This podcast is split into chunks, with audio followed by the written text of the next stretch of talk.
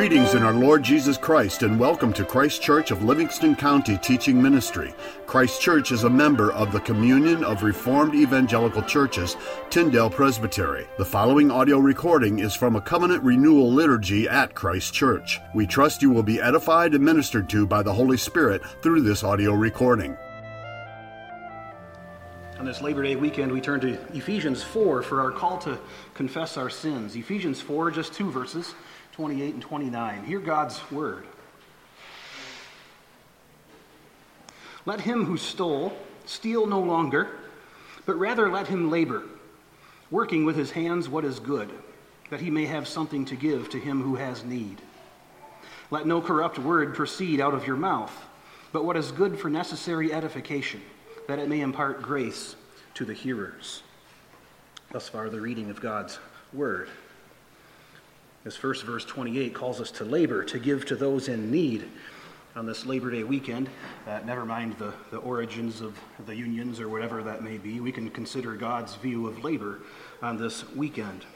Uh, it is good at the end of the day to be tired from your labor. That is a blessing of God. Uh, many of us tend to think that we can't do any more labor than we're already doing when we actually could. Uh, some of us even may need a kick in the pants to take a second job or a better job to provide for your people, now or in the future. Young people, especially, can consider this. Others of us need to be told to cease from our labor now and then and enjoy your people. Both can be a problem. Verse 29 is very different, but it relates to our Heidelberg Catechism reading, which takes four questions on the third commandment. It's quite something. Most commandments get only one question. This third commandment gets four questions, two Lord's days. Uh, no corrupt speech is what Ephesians 4 says. Make sure that your speech is conveying the truth. And as far as swearing goes, don't swear on your mother's grave or on other things. They can't testify to what you're saying when God can. So uh, let's consider our labor and our speech today as we confess our sins.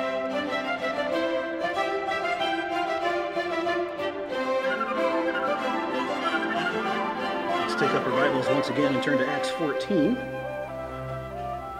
Walking through the book of Acts recently, we've come to chapter 14. Last week, remember, Paul was in Pisidian Antioch, had that long chapter, his uh, message to the Jews there. Now we get a, a series of towns and events in chapter 14. Let's pray before we read.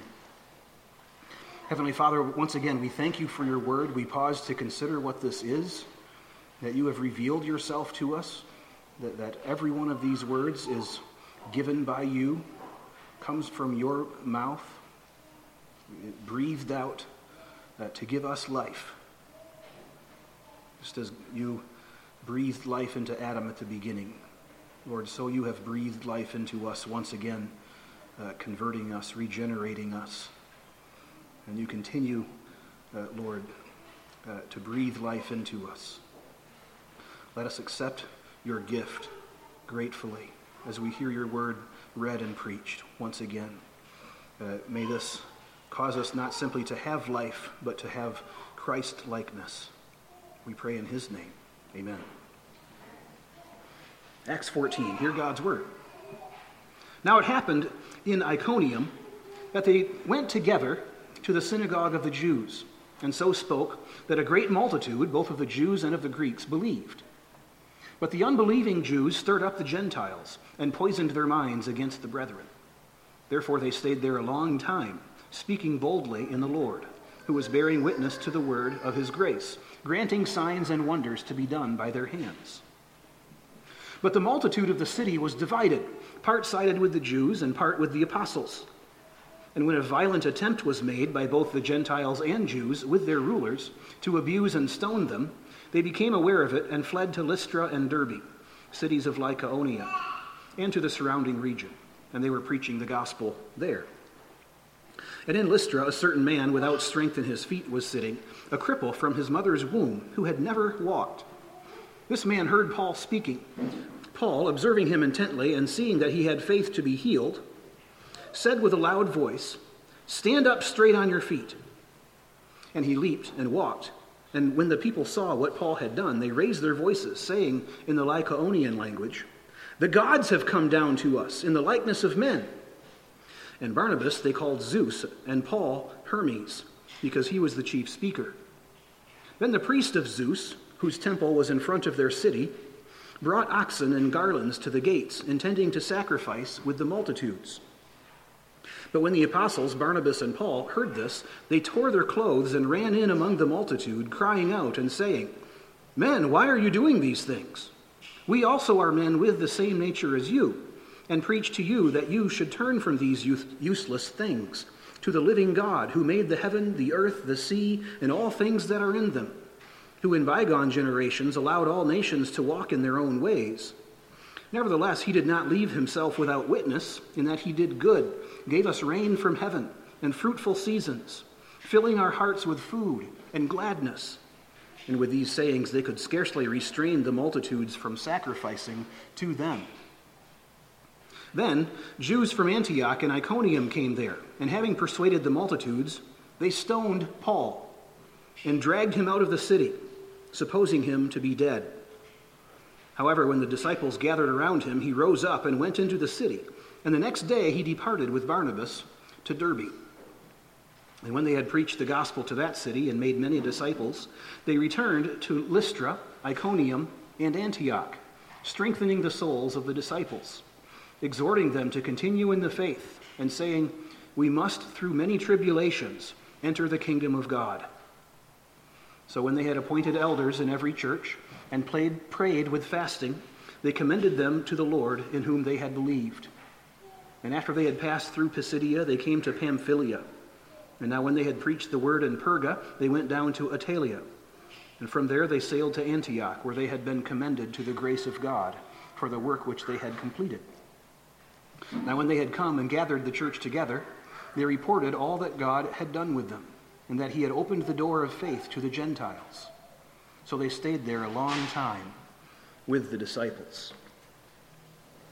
The grass withers, the flower fades, but this word of God stands forever. And God's people said, Amen.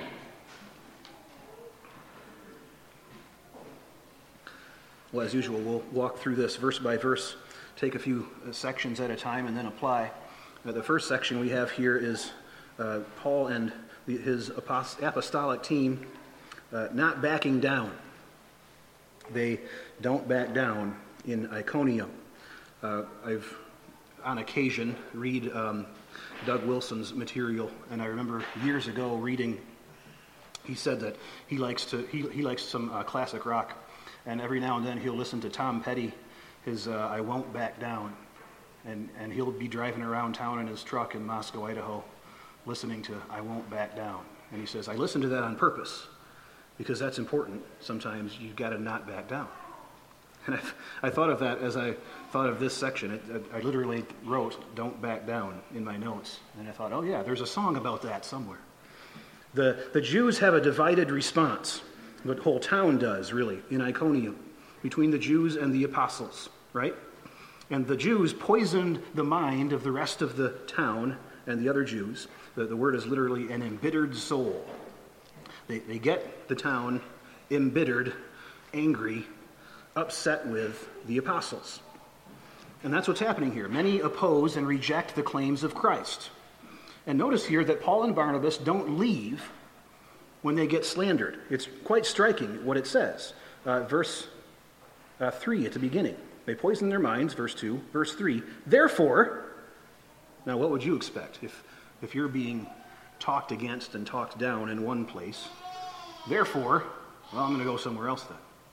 No, verse 3 Therefore, they stayed there a long time. In other words, they're not backing down. That's what's going on here. Reminds me, too, of at the end of 1 Corinthians, I just finished reading, uh, where Paul says, I'm going to stay in Ephesus, for a great and effective door has opened to me, and there are many adversaries. there again, you'd expect if there's many adversaries, we'll find some place where there aren't so many adversaries. That wasn't Paul's style. So Paul and Barnabas, they don't back down. Uh, that's important for us to remember. Think about some other times in the Bible. When Israel asks for a king, God has to remind Samuel that they haven't rejected Samuel, they've rejected God. right? It seems in there that Samuel has a bit of, uh, he's taking the criticism personally or something. And God has to say, no, don't worry about it. Just keep doing your job. Uh, or when Jesus warns his disciples what's coming for them, he says, the disciple is not above his master. You'll be hated by all for my name's sake. We need to learn this lesson closely.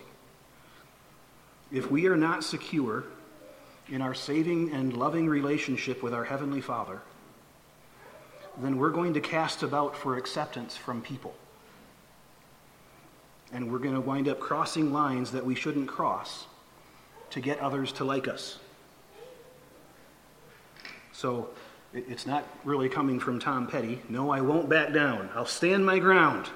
In a world that keeps on pushing me around, no, I won't back down. Right? But it's not really coming from Tom Petty.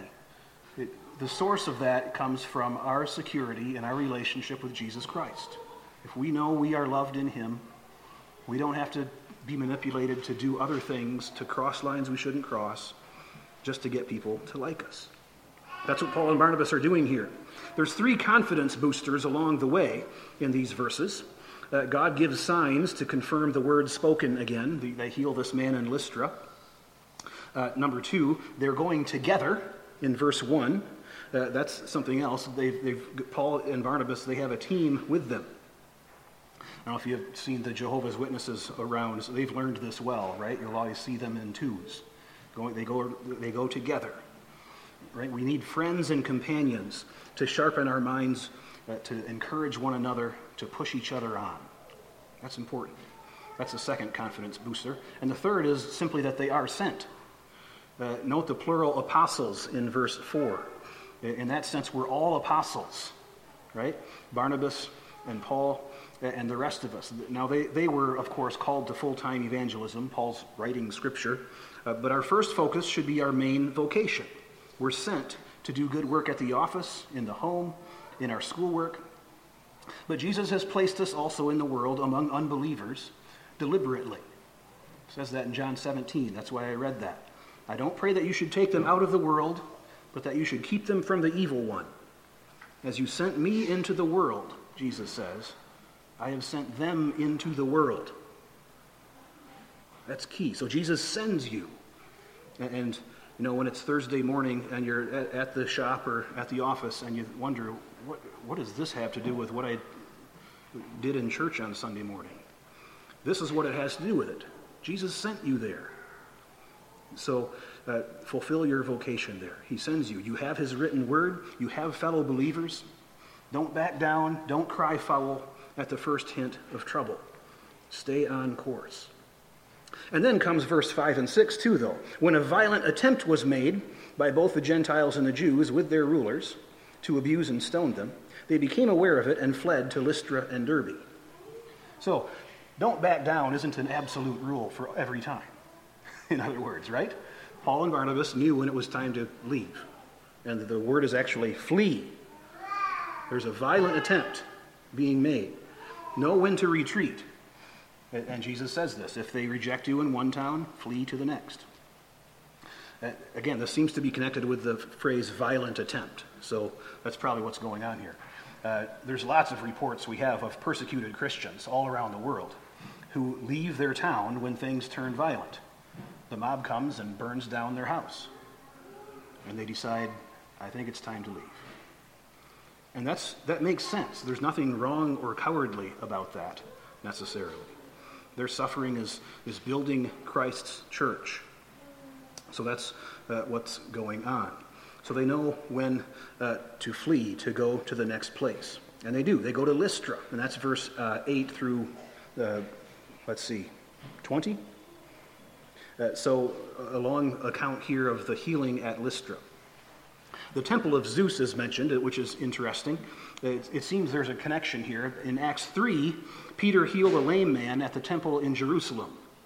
And now, here is Paul healing a lame man near the temple to Zeus in Lystra. And both happen because the kingdom of God in Christ is showing itself and restoring people.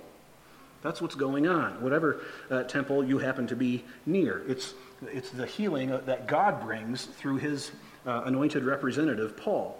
That's, that's what's going on. Isaiah 35 uh, re, uh, uh, predicts this, right? The eyes of the blind will be opened, the ears of the deaf unstopped, the lame will leap like a deer. And that's what this man is doing. So, uh, Paul, notice, we find the verse, verse 9, observing him intently, seeing that he had faith to be healed. That's a key verse we ought to consider a moment. Faith to be healed.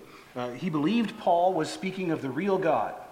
And the man's thinking to himself something like this This God could heal me if he wanted to. Now, we have to be careful here. I want to spend some time on this. It, it's not, I have enough faith to be healed. Right? When you think that way, then God is kind of absent from your thinking. It's more about my level of faith. And that, that's not what he's thinking. He's thinking, this God could heal me. Right? There's a, there's a difference there. This man believes God, Paul's message about the God of Abraham sending Jesus. He believes Jesus, who lived hundreds of miles from Lystra, died to set him right with the living God. That's what he believes. So we have to be very careful not to infer from this that if you aren't healed, then you must not have enough faith. Or, or if God's not fixing your tri- trials and your troubles, you just don't have enough faith. That's not, that's not the conclusion to draw from this. That's a pernicious error that adds a huge burden of doubt to the trial you're already going through. It's something that uh, I'm always eager pastorally to lift that burden off of people. The same Paul who heals this man had a thorn in the flesh that did not go away, even though Paul prayed earnestly for it several times. Take this away. And God didn't heal him. Did Paul not have enough faith? That's not what's going on. So, no, the simplest explanation here is that Paul received unique, infallible revelation from God somehow that this man was to be healed. And so he sees the man believing him, his message. And so he, he uh, takes this step. So, our prayers for healing, uh, our prayers for deliverance from trials, uh, they should be persistent and expectant. That's still the case. But they should also be submitted to God's sovereignty. Right? That's why I, I said it the way I did. This man's thinking something like, this God could heal me if he wanted to. And, and go ahead and ask God to heal you. So, those of us who rejoice in a sovereign God, sometimes we can lack expectancy and persistence in our prayers. And those of, of uh, those of us who seek fervency in our prayers can take submission to God's will as giving up in prayer. But it isn't that. So those two things need to stay together. So may God grant us the faith to continue in prayer. Uh, this man is healed, and and and they're. Uh, and now, what's what's happening here? Verse eleven. How do they respond? Um, we find a minute. When the people saw what Paul had done, they raised their voices, and now they're not talking Greek. Uh, so one key thing here to remember is that Paul and Barnabas don't understand what they're saying. This isn't Greek; it's Lycaonian, some some other dialect. So they think Barnabas is Zeus, they think Paul is Hermes. And what's happening here is that they, they knew of a legend. There was a myth going around there then that said that Zeus and Hermes had visited various towns and had been refused hospitality in those towns. And so Zeus and Hermes destroyed those towns. It's kind of a little myth, that folk tale that's told to, to the kids to make sure, okay, so you know we've got to be hospitable to strangers that come in else Zeus and Hermes are going to get us. That's basically what they're thinking. So now that's, that's uh, why they go the way they go. Oh, these are strangers and they just did something interesting. This must be Zeus and Hermes. Paul and Barnabas, they don't quite get it at first, what they're thinking. And uh, that's something I just want to apply kind of on a tangent. Uh, there are times that um, the response to Christ's gospel will confuse us, right? And that's what Paul and Barnabas are thinking people are going nuts around us. We don't know what they're saying. What are they doing? That's going to happen sometimes. People will respond in interesting ways to the Christian message. And we have to figure out what they're thinking. Maybe they've been misled to believe error in the past, like this Zeus and Hermes thing, right? you know, with all of our worldview training and all of those errors, that we can sometimes come across like we know it all. And we have to take each person's response on its own. We need to listen, not just speak. We also have to play detective and figure out what people are thinking and then seek to explain further. Oh, you're thinking that? Wait a minute, wait a minute. Then you know what to say next, right? Uh, this goes for our kids too, as we raise them in the faith. Pay attention. Their actions are showing you what they think, what they believe. So uh, th- this is happening, and, and then uh, Paul and Barnabas, when they figure it out, verse 14, they rush in, tear their clothes, they cry out. It's interesting. So you got this crowd of people around them, kind of going crazy, and Paul and Barnabas just rush into the middle of it and say, "No, stop, stop, stop!" And they, they just work with all their might, yelling at the top of their lungs probably, to stop what they see is happening. Oh, you're going to sacrifice to Zeus? And you think Barnabas is Zeus? No, no, no. So, so, so they're, they're pointing now to a living God instead, right? That's what they start saying. We are men with the same nature as you, verse uh, 15. Uh, and, we preach to you that, the, that we should turn from these useless, useless things to the living God who made all things. So you got this clash of assumptions, right? Is Zeus real or is he nothing? What God gives rain? This passage shows how hard it can be to change assumptions, right? Healing leads to sacrificing to Zeus. No, no, no, no. And, and so you get a sermon. No, think about the living God. And what Paul does here is he appeals to common ground. He does this all over the book of Acts, not just at Mars Hill, that's the classic example. Here it happens too. We are all men who get rain and eat the same crops. That's how Paul preaches in Lystra. Now, I've been in Lystra. About 20 years ago, I toured Israel and, and Turkey. Uh, you go to Ephesus, and it's this big, bustling town. And then you go to Lystra, and it's a 10 mile hike out in the middle of nowhere, and it's just dirt. And Lystra itself isn't a town anymore, it's just a pile of dirt. That's all it is. It's rust, as rustic as can be. These are farmers. This is a small town. This isn't Ann Arbor or Brighton. This is, I, I could hardly think of the right town. Cohoctah, maybe. Something like that. A, a drive through, blink and you miss it kind of town. That's Lystra. And so Paul adapts the point of contact to the audience. These are a bunch of farmers. So what does he say? God gives rain. God gives us the crops. See what he's doing? Back in Pisidian Antioch, that's more like a college town. That's where you're more likely to talk academics. So there you get a long sermon. Paul rehearses scripture, he quotes it. Find the point of contact with the people in front of you. That's what Paul is doing. It's fascinating. And then what does he say uh, later on? At the end, uh, they could scarcely restrain the multitudes from sacrificing to them. Verse 19 The Jews from Antioch and Iconium come and persuade the multitudes and stone Paul, drag him out of the city, supposing him to be dead. Wow. Opposition from the Jews again. And notice, they're hunting Paul down now. from town to town. Where did he go now? Now, remember that Saul of Tarsus used to do that himself. He would go from town to town, house to house, arresting people. So now it's happening to him. Well, they're hunting him down. They get the town against him. They get him stoned. This time it must have happened so fast they didn't have time to escape, like they did back in verse 5. Now, when you're stoned, it's unlikely that you survive. We usually assume if you're stoned, you're dead, right? Actually, that wasn't always the case. Part of the stoning tradition became that if you survived the stoning, then everybody assumed that you must be innocent of the charges, that God had miraculously preserved you.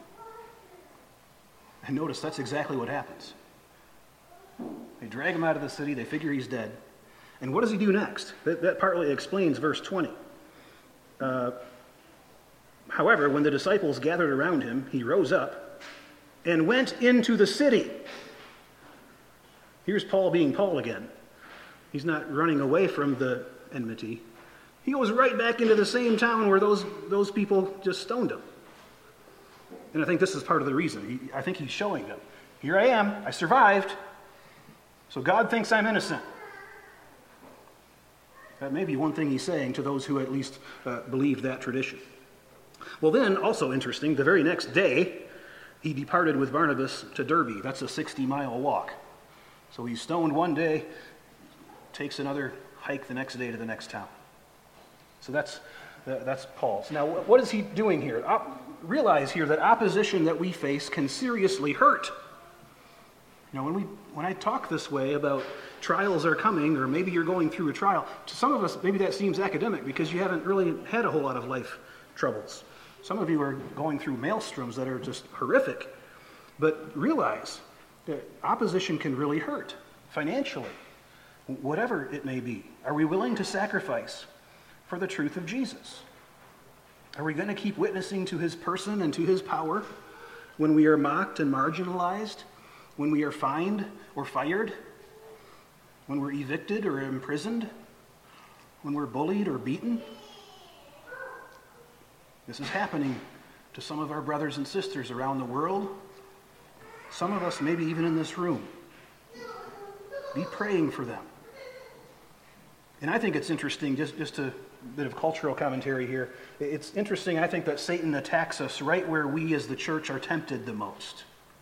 Right? We in this country, one way that American Christians, I think, are tempted, we want so badly for our society to follow Christ but instead they mock us. Right? We desperately want influence because we have the answers. It's not like it's necessarily a bad desire, but we're losing that influence. And that can be a temptation. Well, what can I do to get the influence? And now we're manipulable. So let's take a time this we have this time I think right now, many of us do, still a, a time of relative peace and prosperity uh, before more troubles come. And I would urge us not to pursue more comforts, not to pine for political influence, but to bolster the foundations of our faith before stronger storms come. Am I really committed to the Lord Jesus, even if I'm rejected and hurt like he was? So that's, that's what's going on here. We just had the um, hurricane down in Florida. Uh, I think it's a lot like predicting hurricanes. When we think about our culture getting more hostile to the faith, uh, there's a lot we can do to kind of forecast cultural currents, like weather patterns, right? We can see storm clouds brewing, and it doesn't look good right now. But we don't know what direction things will take exactly. Uh, we don't live in a world neutral to the claims of the Lord Jesus, we know. We need to commit to his side and your team, Christ's team, they're practicing, and game day is close.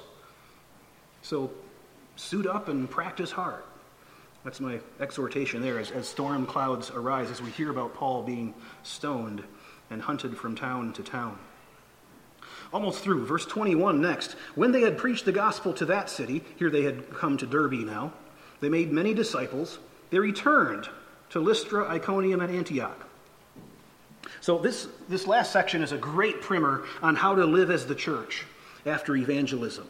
Make disciples, set them on the path of learning about Jesus. This is why I, read from Jehoshaphat in Second Chronicles. That's what he did. A, a good king, he sent out the priests and the Levites to teach in the towns and take the Bible with you. That's, that's what the king has uh, the, the church leaders do. It's a real blessing.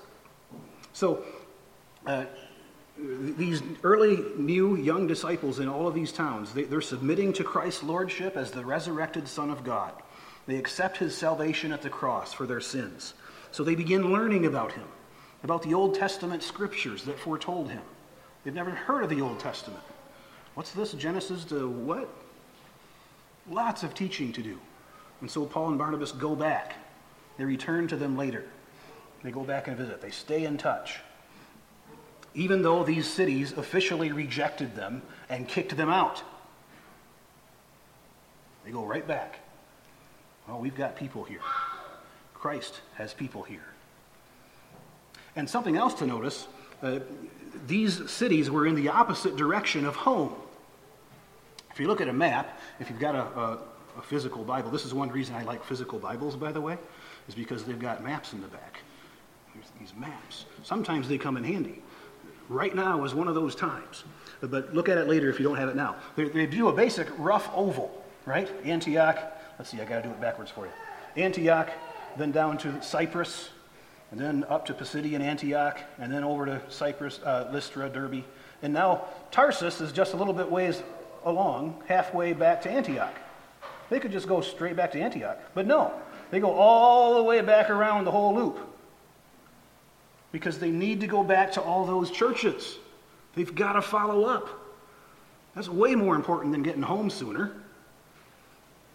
And notice interesting too, it was also more important than Paul going to Tarsus, his hometown. I, I don't know what was going, we don't know what was going on in Paul's uh, family life at all, but for some reason he deliberately doesn't go to Tarsus. he stops at Derbe, turns around, and goes and visits all those churches again. So I'm making a big deal about it because follow up was a huge priority for Paul, and it needs to be for us too. When you talk to somebody, check in on them again a few days later or next week, whatever it is. Strengthen their souls. They encourage them to continue. And they say, through many tribulations, we must enter the kingdom of God. Well, of course they're saying that. They've got a whole town against them. And they're brand new believers. Oh, they were in such need of encouragement and teaching, just like all of us. So that's what Paul and Barnabas do. Uh, they, they speak of the faith. They, they talk of the faith. They're, they're, that's an interesting phrase, the faith. Right? There's literally a body of teaching that we have that, that, that we need to convey uh, to one another and that we need to continue in the faith once delivered to the saints. It's critical. And yes, troubles will come. Uh, got some verses I was going to read, but I'll, I'll just mention Romans 8, 16 and 2 Corinthians 4. We don't lose heart even though our outward man is perishing. Our light affliction for a moment is working a more exceeding weight of glory. And then verse three, uh, 23 also, what else do they do? So when they had appointed elders in every church, they prayed with fasting and commended them to the Lord in whom they believed. What's, what's left out of that, you know, the whole point of that is they, they appoint elders, they commend them to the Lord, and the point is, because now we're leaving. We've got to go to the next town and do the same thing there. Right? So, interesting what's going on here is this is part of the follow up, and this is part of, okay, we followed up, now we can't stay here. So now you're on your own. How are you going to be on your own? Well, we're going to pray to the Lord, commend you to the Lord, and we're going to appoint elders. That's what we're going to do. Pastoral oversight is needed after the apostles leave the scene. And the elders were the solution the apostles gave us. And here again, uh, just a bit of a hobby horse of mine. We often think that the early church was all just free form, that it was all just spirit led. There, there were no, no elders, no structure. That, that all came later with Constantine, and that, then they organized the spirit right out of the church. That tends to be how we think. That's not the case. That, that, that kind of thinking has more to do with the 1960s than it does with the book of Acts anti institutional thinking. The apostles didn't think that way. They knew the infant church needed structure and form to grow and to withstand early attacks. And notice also, just a bit, another bit of a hobby horse plural. It's always plural elders, not just one guy, right? Not just one pastor, but a team of leaders. And I, I don't think I can say this enough from the pulpit. I am not the leader of this church right? I'm one of several. I'm the guy who's up here talking most of the time, 90% of the time, so it feels that way to everybody. But I'm not the leader of this church. That's not how this works. There's a team of elders, and Paul appoints more than one elder in each church. Well, again, verse 23, uh, it's astounding to me, frankly, that Paul, but Paul's planting church in town after town after town. And so he leaves a whole church after two visits right? He's there once, he plants a church, converts people, makes disciples, goes somewhere else, comes back, teaches them, follows up, and now he says, Okay, I'm gone. You guys are on your own. Whoa! But he's, but he's taught the elders, and the elders can teach the rest of the people. That perhaps that's how it goes. Paul's trusting the Spirit at work in these converts. And he's leaving churches behind wherever he goes. So, uh, after verse 23, then, at the end, uh, what happens next? The, he, the, the rest of the verses there follow the, the chorus back, that oval I talked about. And then verse 27, they come back, they report all that God has done, had done with them. that he'd opened the door of faith to the Gentiles. That's mentioned because of what's coming in the next chapter. About the, there's, there's going to be a lot of people in the church that are very skeptical of that. But Paul and Barnabas say, God opened the door to the Gentiles. They, they come back and they report. Again, Antioch is their home base. Uh, even though they went through Barnabas's family home of Cyprus, remember that? That's mentioned here, Perga, that, that's where he's from. And they were close to Tarsus as well, Saul's hometown. So they're, they're working all around where these guys grew up. But that's not home base. Their new family is the church. And they come back and they report what happened. And that's important to do. The church in Antioch, they, they had their own lives. But it was important for them to hear what God did through Paul and Barnabas in those cities far away. What do they report? Well, this was our first missionary journey. It's the way we say it today. And they met with much opposition. We made a lot of disciples. We established churches in four cities at least, in about two years' time, perhaps. The door of faith swung open to the Gentiles. So they report back to the church. This is something we ought to do as well, our reporting. We can have so much information overload these days that we shut these kind of things out, but we shouldn't. Check out what's new at Love Inc., at the pregnancy center that we just prayed for this morning. You know, it's, it's kind of strange, but I find that when I reconnect with old friends, uh, that's one way it happens. Uh, I find I grow most and learn the most when I'm telling others what's been going on in my life. Right? You see somebody you haven't seen for two months, what's been going on? Now I got to think about that and summarize that and say it to somebody else. I haven't really done that myself to myself. So, so you learn uh, about yourself as you report to others, even. Tell others your story. What is your story? As you tell that story, you should be interweaving what the old hymn called the old, old story of Jesus and his love. Right?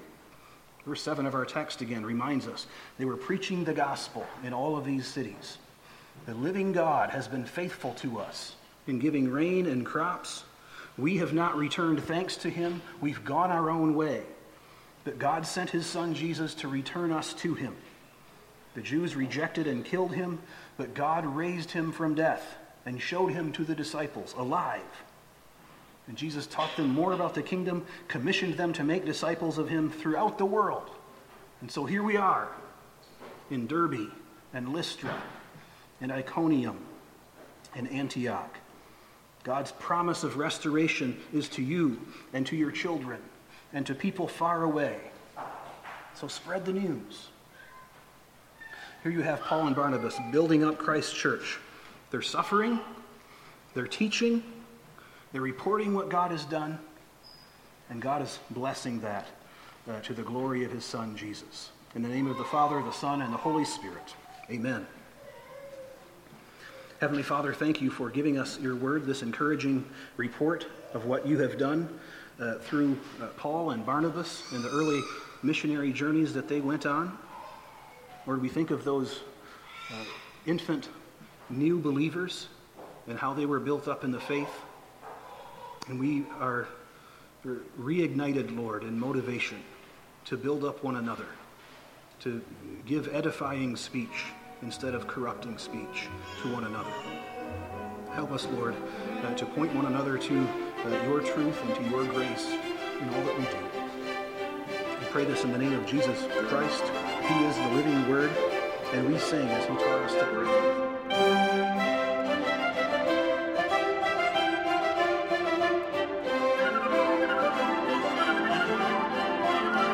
Together at the Lord's table this morning, reading from Romans 15, the first six verses. Now, we who are strong ought to bear the weakness of those without strength, and not just to please ourselves. Each of us is to please his neighbor for his good, to his building up. For even Christ did not please himself, but as it is written, the reproaches of those who reproached you fell on me. For whatever was written in earlier times was written for our instruction, so that through the perseverance and the encouragement of the Scriptures, we might have hope. Now may the God of perseverance and encouragement grant you to be of the same mind with one another, according to Christ Jesus, so that with one accord you may with one voice glorify the God and Father of our Lord Jesus Christ. As members of Christ's body this morning, living in community, our fellowship needs to match that of our Lord, who, as Paul says, did not please himself, but bore the reproaches committed by us against the Father upon himself. His sacrificial life not only bore our weaknesses and our sins, but he now builds us up in his resurrected life by the power of the Holy Spirit and the perseverance and encouragement of the Scriptures. As we gather at this table today, we thank our God that he is granting us one mind in Christ, that we that our rejoicing may be with one glorious voice to the praise of our Father in heaven. We invite to the Lord's table this morning all those who are baptized under the authority of Christ and his body, the church. By eating the bread and drinking the wine with us, you are acknowledging that you are a sinner without hope except in the sovereign mercy of God, and that you are trusting in Jesus Christ alone for your salvation. Thank you for listening to this audio recording from Christ Church of Livingston County. If you would like further information about anything in this recording, the Bible, about Christ Church of Livingston County, or wish to make any other related inquiry, please feel free to contact us through our website, christkirkmi.com. That's C H R I S T K I R K M I.com. Again, thank you and blessings.